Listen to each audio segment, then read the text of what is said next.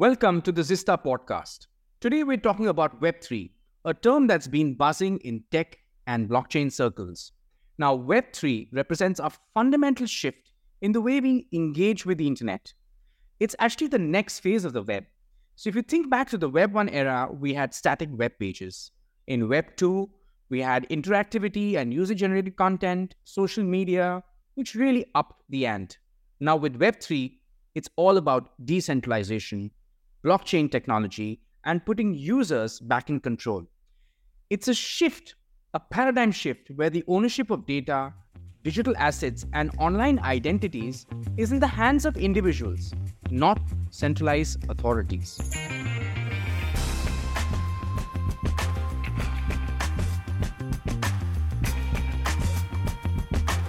Joining us today will be Ipshita Kumar. She's a seasoned marketing professional. She's deeply passionate about, you know, the intersection of brands and the Web three landscape. Ipshita has helped businesses navigate the dynamic challenges and opportunities presented by technologies like blockchain, decentralized platforms, and N F Ts. Without further ado, let's dive into this discussion. Welcome to the show, Ipshita. We're delighted that you're here with us today. Thank you for having me. It's my pleasure as well, Ahmed. Fantastic.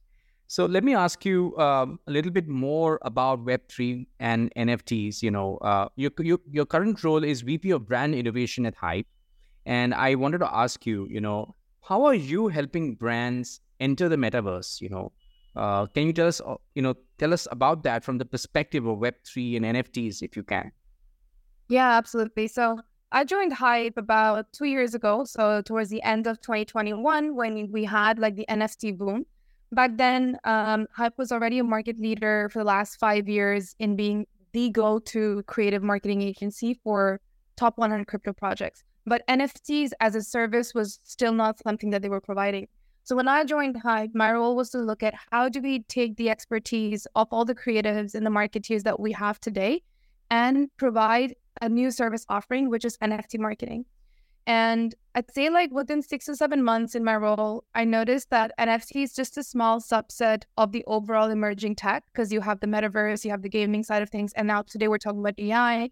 Let's go a little bit back. We have A R, V R, right? So all of these, if you were to club them, these would be emerging tech, right? And what I noticed was back then we had brands like Nike, Adidas, Gucci. They were making their moves in Web three. So my brain went like, okay, you have traditional brands that are somewhat understanding this space, and they're entering Web three through some of the most exciting initiatives and ways of doing it. What if we were to kind of take a step back and not just look at N F Ts as a, as a, as a core product, but were to look at emerging tech and to just kind of offer the suite of how does a traditional brand today enter, let's say, Web three, or how does a traditional brand today adopt emerging tech eventually to build a better relationship with their consumers. So you you can happen to do that either through gaming, N F Ts, through A R mirrors in your stores. Um, there's a wide suite of tools. Um, but again, like my role at Hype is to just look at how do how can brands understand this space better, and where our role becomes how do we remove the jargon and make it understandable to them in their own terms, so that whatever campaign they want to run, whatever product launch they want to do, leveraging this new tech, um, we're basically helping them from conceptualization until the execution of it. Awesome.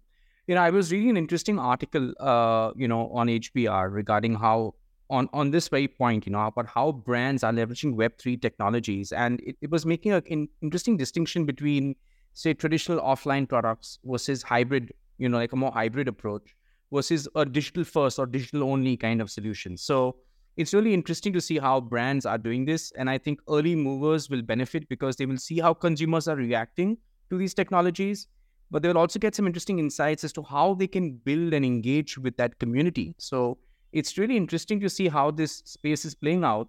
It's not really playing out uniformly across the globe. Some players more at the forefront, but sooner or later, everyone's going to catch up. So I wanted to ask you, um, how are brands leveraging these technologies? I mean, so you have, you talked a little bit about these, this emerging tech stack, blockchain, N F Ts, A I, uh, decentralized platforms, right? A lot about Web three is about decentralization. So yeah. uh, how do you see brands, uh, you know, really trying their best to create value for customers and perhaps even their stakeholders? I love that you use the word value, because a lot of times when I when I get asked, the word value is missing. And that's what most most of the times marketeers or like brands, they forget that in the end, you're in the value generation business. If you're selling a product, you need to understand how will this product serve my end customer, right? Um, uh, if you remember, I mean, like even from uh, both our combined backgrounds in hospitality, when you had the alcohol business initially, re- how it reacted at the in- initial boom of direct-to-consumer websites, they were like, how will I ever sell a beverage if you haven't tasted? So definitely my website does not make sense. Or if you think about perfume makers back in the days, how will you ever buy a Dior perfume if you've never smelled it? But Correct. Today, every single brand has its own uh, e-commerce strategy in place, whether or not that is, uh, let's say, um, contributing to a larger sale uh, in their entire sales funnel. So, um, Web three is similar. That is, how do you tap into this specific suite of technologies to connect with your consumer, provide value to your consumers eventually? So you have blockchain. So for example, blockchain, the basic principle of blockchain is to create a more um, transparent transaction where it's very clear as to who bought it, who who resold it, at what value, what kind of royalties were stuck. Um, when you look at it from a high spirits point of view, where you have very rare bottles of wine or r- rare bottles of spirits, you want to also think about who, what is that trail of the supply chain that it's going through and who eventually owns it, because there's also a lot of fake production, like in fashion, like a lot of duplicacy. So you have someone like, let's say, Aura Consortium. So there are a consortium of brands like Prada, L V M H, uh, I think there's Cartier as well as Mercedes-Benz. And they built the first ever blockchain solution, which was made by the luxury brands for luxury brands. So now every time, for example, you buy a Louis Vuitton diamond, it is recorded on Aura, Aura blockchain. So that's how, for example, luxury fashion brands are adopting this technology. Um, then you have um, a company called Blockbar. They've built their own N F T marketplace where you're allowed to sell some of the rarest and the, the most luxurious high spirits. Um, and basically all of these spirits are N F Ts. You buy, you purchase the N F T, which means you actually own this specific product. They also have the ability for you to store that product till the time you want it. So if you don't have the perfect setting in your house um, with the, the right temperatures, they can store that for you as well. So a lot of now alcohol brands have started using to Um, make the most highest luxury spirits available to the general consumer, powered by blockchain and N F Ts. Um, then you also have the gaming environment, right? So Roblox, Fortnite, um, which is kind of like notoriously known to be like the perfect place to market to the teenagers of today. Um, but I would kind of uh, disagree there. It's not only used by teenagers, but they're also used by young adults in their early twenties.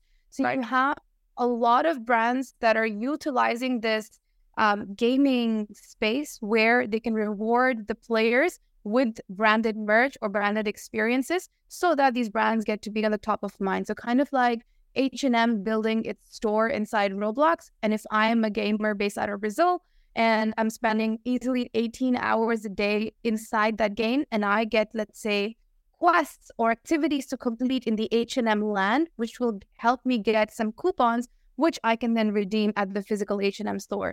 So brands are starting to think of how can we leverage the tech and the time spent by the average consumer online today to then convert them into offline sales. That is, if you're playing a game, that's great. How can I advertise there, which converts into a coupon, which converts into a point of sale activation? Um, let's go back to spirits, because again, hospitality sure. in our nature. So you have someone like, let's say, Bacardi or Budweiser, and they are sponsoring a massive festival, let's say Coachella. So they, let's say, have no idea today how many um, attendees from Coachella are able to or are consuming Budweiser or Bacardi at the venue. What you can do is offer them all N F Ts, and then those N F Ts can then be redeemable. So you might think of it and be like, but these are just tokens. What's so different about it? But it just happens to be on chain, which allows it to be transparent, which allows you to own it completely by yourself. And then the brand itself no longer needs to use platforms like Meta to have them as middlemen. They can own that relationship directly with you in whichever shape or form. Sure. And, you know, there are so many thoughts running through my head when you were, you know, talking, you know, uh, data privacy is, of course, one of them. And okay. uh, I think going forward, as we, we, we, we all, as brands are trying to find that fine balance between personalization and data privacy. And another thought that was on my mind was, uh, you know, a lot of, uh, you know, smart brands are using terms like phygital, which is, you know, tracing customer journeys offline and online. And I think that's something that, you know, marketing attribution models and C R M systems are trying to grapple with. You know, how do you really attribute what channel or which medium has contributed to the sale? But the, in reality, it's it's a sum of all your experiences across online and offline platforms that make you a consumer and a loyal consumer at that. And it's interesting to see how, you know, the analytics space is going to stretch into the Web three point oh realm. But I think with blockchain, it brings a, a lot more transparency, a lot more visibility, and, you know, also prevents counterfeiting of products, you know, as I was reading about this. So it's it's really interesting. My my my, my two bit would be that uh, uh, not all brands are creating interesting experiences in the metaverse. Some are experimenting and finding their ways, but some are actually doing it right.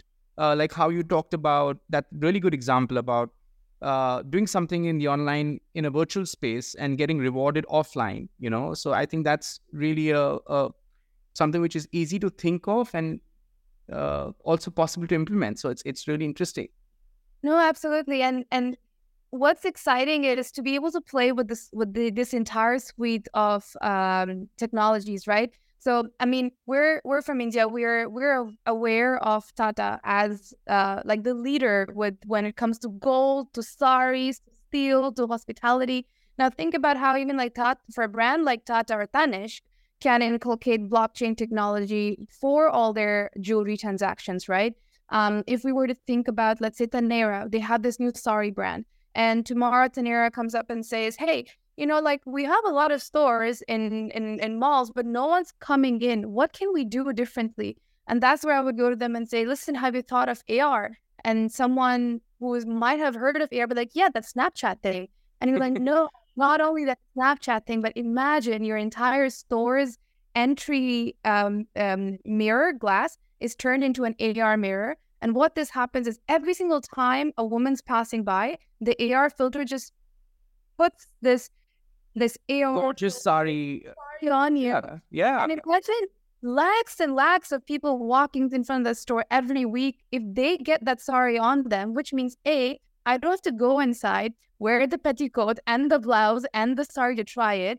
I just tried it and I was walking by, and I would be so much more incentivized to go inside and um, actually do sari shopping. So it's about looking at technology a completely different way um, than the way it's actually presented to us, which is what I feel like a lot of brands are doing. Like you said, some of them are just not doing it the right way, um, but some of them are really crushing it. And I'll tell you, the recipe for this is to be on brand. A lot of brands think just because I'm trying to do something with N F Ts, I have to do something completely crazy, and it needs to have the monkey JPEGs because, you know, everybody knows the, the board apes. And we keep telling them, forget what others are doing. Who are you for your offline uh, con- community? Who are you for your Instagram community? Take that essence and let's transform that on-chain, because the people who will love you won't change. They'll be the same. That's an amazing insight. And I think staying true to your uh, the essence of your brand, staying on brand, as you mentioned, makes uh, a lot of sense. Uh, I wanted to ask you a couple of more questions, you know. Um, How are brands preparing for a future? So can you imagine a future where a brand is not leveraging Web three, you know, and, and in that vein, what skills and capabilities do they need to actually move faster, you know? Um, I'm in a present where brands are not leveraging Web three, but I guarantee that I would be in future where all brands are leveraging. And a lot of times, Um, this has to do with their uh, willingness to experiment. Not a lot of times you, as a brand manager, have the ability to experiment because maybe you've, you've heard of a very obscene story online about crypto and like how a lot of people lost money. um, or they are looking at um, the extensive amount of investment that could be required to build your own metaverse. But I think it's important to, coming back, understand who are you as a brand and what suite of tools you need. Not every brand needs a metaverse activation. Not every brand needs an N F T activation. Maybe, um, actually, you know, Tiffany as a brand, the, the high-end jewelry company, sure, they entered Web three by not launching their own collection, by not um, doing a metaverse activation. But they just partnered with one of the largest and the most expensive and high-valued N F T collection and said, listen, you have this JPEG. We will build the JPEG version, but so the Tiffany pendant version of your JPEG, so you can actually flaunt it. So for them, it was an extension to their existing service offering. They mm. didn't see developing really interesting a N F T strategy. So A, you should be willingly willing to experiment. Um, you should definitely have your purpose and value, wh- what you're providing, like at the top of your funnel. And then also wanting to learn constantly, because it's a new avenue. It's like ten years ago when most brands didn't have an Instagram account and we were wondering, when is this brand going to have an Instagram account? You know, I mean, like if you look at some of the top luxury brands today, or even sporting companies like Manchester United and Liverpool, they've all gone ahead and started hiring for a Web three lead or a metaverse lead or coll- N F T collection manager. So we're already seeing some brands take it seriously, but we have like at least at least half a million brands in the world that are still yet to to take it on uh, this part of uh, the technology suite. Sure, sure. Maybe I was uh, thinking of uh, you know uh, something from the future, but in my mind, it's it's it's a matter of time uh, that brands will actually be adopting Web three technologies in a much bigger way. And I'm sure at Hype, what you're probably doing is you're going to a brand, you're looking at what really is their need. And then based on that emerging stack of technologies that is there in your arsenal, you're picking and choosing specific products or solutions, which actually are a good fit. And I think, uh, you know, you you as an, as, as an individual, and I'm sure as a company, have learned so much along the way in terms of the implementations, in terms of, uh, you know, the projects that you all have executed, right? And uh, it's really interesting to see some of these uh, applications, you know. So not everything is at the, has to be the heart of Web three. It could be an allied opportunity at, yeah. at the fringes, as you mentioned with Tiffany, for example. So that's such an interesting, uh, you know, uh, case study for you to share. So thanks for that. Of course, my pleasure. I want to ask you, you know, Ipshita, you, you, you've recently launched your own short course, uh, Make Waves in Web three, and it's a course that one can take on LinkedIn. So what really inspired you to create this uh, short course? Yeah, so this short course was actually supported by Albright Collective. So there are, think of them like a Soho House, but for women founders that are that's based in London. So um, they reached out because they were already partnering with Ripple, which is one of the leading crypto solutions provider for, for businesses. So they partnered because they wanted to create these short learning courses that was free and accessible to all to help a lot of women get onboarded onto Web three. Because, you know, like we work with a lot of jargon, which I feel is completely unnecessary. So oh. if you work with so much jargon, you automatically make the space really inaccessible. So when they reached out from me, it was a no-brainer because as my professional job, it is, I'm anyway kind of um, helping break this world of Web three for brands. So it just made sense for, for me to kind of collaborate with them to make it more accessible for women. But yeah, the goal here is to uh, just make this space more accessible for women. Um, just because in general, if you look at statistics, there's there's actually not a lot of women that are currently working in Web three, and let alone an Indian woman. So I, I've, I'm still yet to meet a lot of them. Um, I can probably name everyone with just one hand. Uh, so yeah, we want to make that space a little bit more accessible. Awesome. I, I think uh, it's only a matter of time. And uh, what we've seen here in India is that there are a lot of Web three centric agencies that are coming up uh, that are actually creating metaverse kind of environments for even local brands. So that's really interesting. And I'm sure in their rank and file, they do have a mix, uh, mixed gender, you know, so it's men and women. Um, But I think uh, you're at a really big firm. You're, you're playing a very important role. So I can understand when you said that I can count them on my hand. So totally with you on that. Uh, yeah, you were saying something, please? Yeah, no, I was just saying one hundred percent. And um, if anything, I feel like India has been always leading when it comes to the tech stack, like solution providing. And we just need to kind of like amplify that and like pull a bit more women into the space. Um, that would be that would be the dream.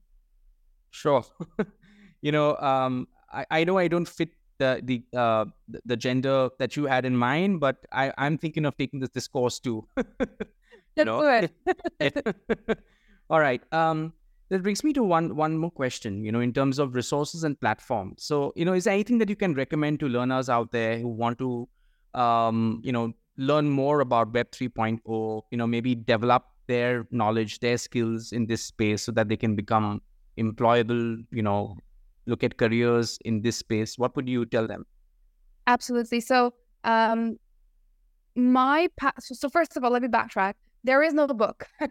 Sure. There is no professor that can teach you because we're at the infancy of it. Um, so I would say that we are also very lucky to be in the time of the world where access to resources like this, like learning opportunities, is at least the majority of it is free. So you can easily access it on YouTube, TikTok.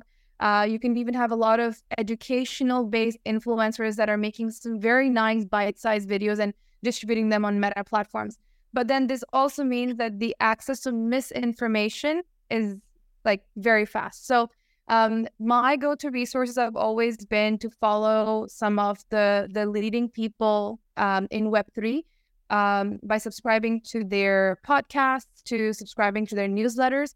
Um, I like, I'm not so much a visual learner as much as I enjoy reading and listening. So I prefer to just uh, follow some of those. Uh, I'm happy to share their their their names as well. But yeah, most of the times they revolve around folks that are actually building in this space, because you have two types of people, right? You have the ones that are building in Web three and the ones that are talking a lot about Web three, but they've never really done much of an application, which is where sometimes you can have a lot of misinformation. So your go-to would be, if you were an engineer, maybe follow ten engineers or C T Os in this space from some of the largest firms or largest companies in Web three, and follow what they are writing, follow them on socials, because they are in any way educating a lot. If you're a marketeer, then maybe follow a handful of people who are already into Web three marketing. If you are into product development. So I guess what I'm trying to say is it's always better to uh, follow the the people who are building, and then the resources that they provide, whether that's on LinkedIn, Twitter, or on um, through their own newsletters that they're running. There is a ton of gold to be found from there versus some random guy posting a lot of videos and like has botted crazy follows, and he's saying Web three is dead. And like five months ago, he said, I made a million dollars on Web three. And like, and you know where the motivation is really coming from. Sure, sure. So I think that's good, rock solid advice. And, uh, you know, I'm sure viewers will, you know, appreciate, uh, you know, listening to this. Uh, I'm going to go back, uh, rewind to a little bit about what we were discussing a little before we started recording this podcast in terms of how your background has helped you, you know. So you've, you've had a background in hospitality. You've studied great brands like La Roche and Glion. And now today you are not really uh, in the hospitality industry per se. You are a very... In a, in a, you find yourself in a very different space working with Web three technologies at a leading firm. So I wanted to ask you, how has your education uh, helped you or shaped you in terms of what you're doing today? That's a very interesting question. Not a lot of people ask me because they don't really know my background is from hospitality until they, we get into talking. But if anything, um, it's really shaped me for, for who I am today.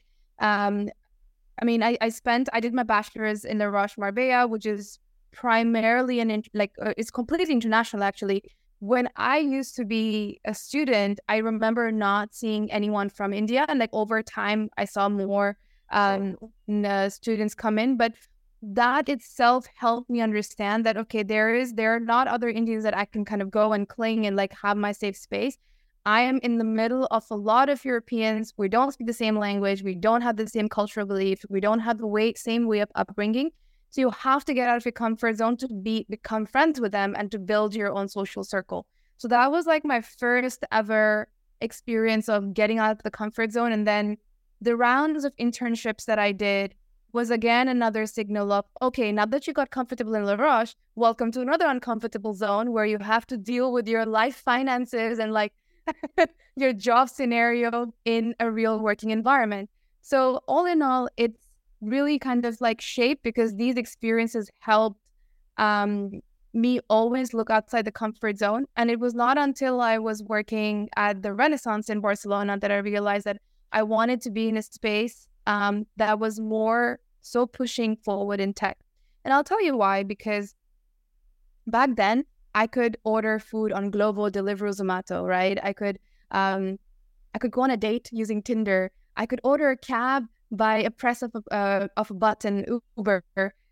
But I noticed how the hospitality as an industry was not tech forward. So I was like, okay, I want to take a time, some time off from the industry, go into emerging tech, build here, and then bring that back. And which is where I'm seeing today, right? Um, I've already worked with three, three, F and B brands this year, helping them in their Web three journey. And that itself for me is is a big milestone because it allows me to bring it back home, the education that I have and the experiences that I've shaped. But yeah, it's been a very interesting an interesting journey. Um, and, and I wouldn't trade it for anything else. Awesome. Awesome. Um, you know, this has been a fantastic uh, discussion. I really want to thank you for making time in your day to come on our podcast and talk to our students about Web three point oh and the, the things they can explore in this space. Really, there is just so much uh, that someone can explore. So uh, this is perhaps just a starting point, but at least it will spark some curiosity, you know, ignite some passion somewhere. So thanks for that, you know, Ipshita. My pleasure. It's, it's always a pleasure to talk to you, Ahmed, and happy to be here. All right. That was an amazing session. I hope you enjoyed it as much as we did. Ipshita did a fab job by sharing her expertise and talking about trends and the insights as to how brands are successfully navigating the Web three world.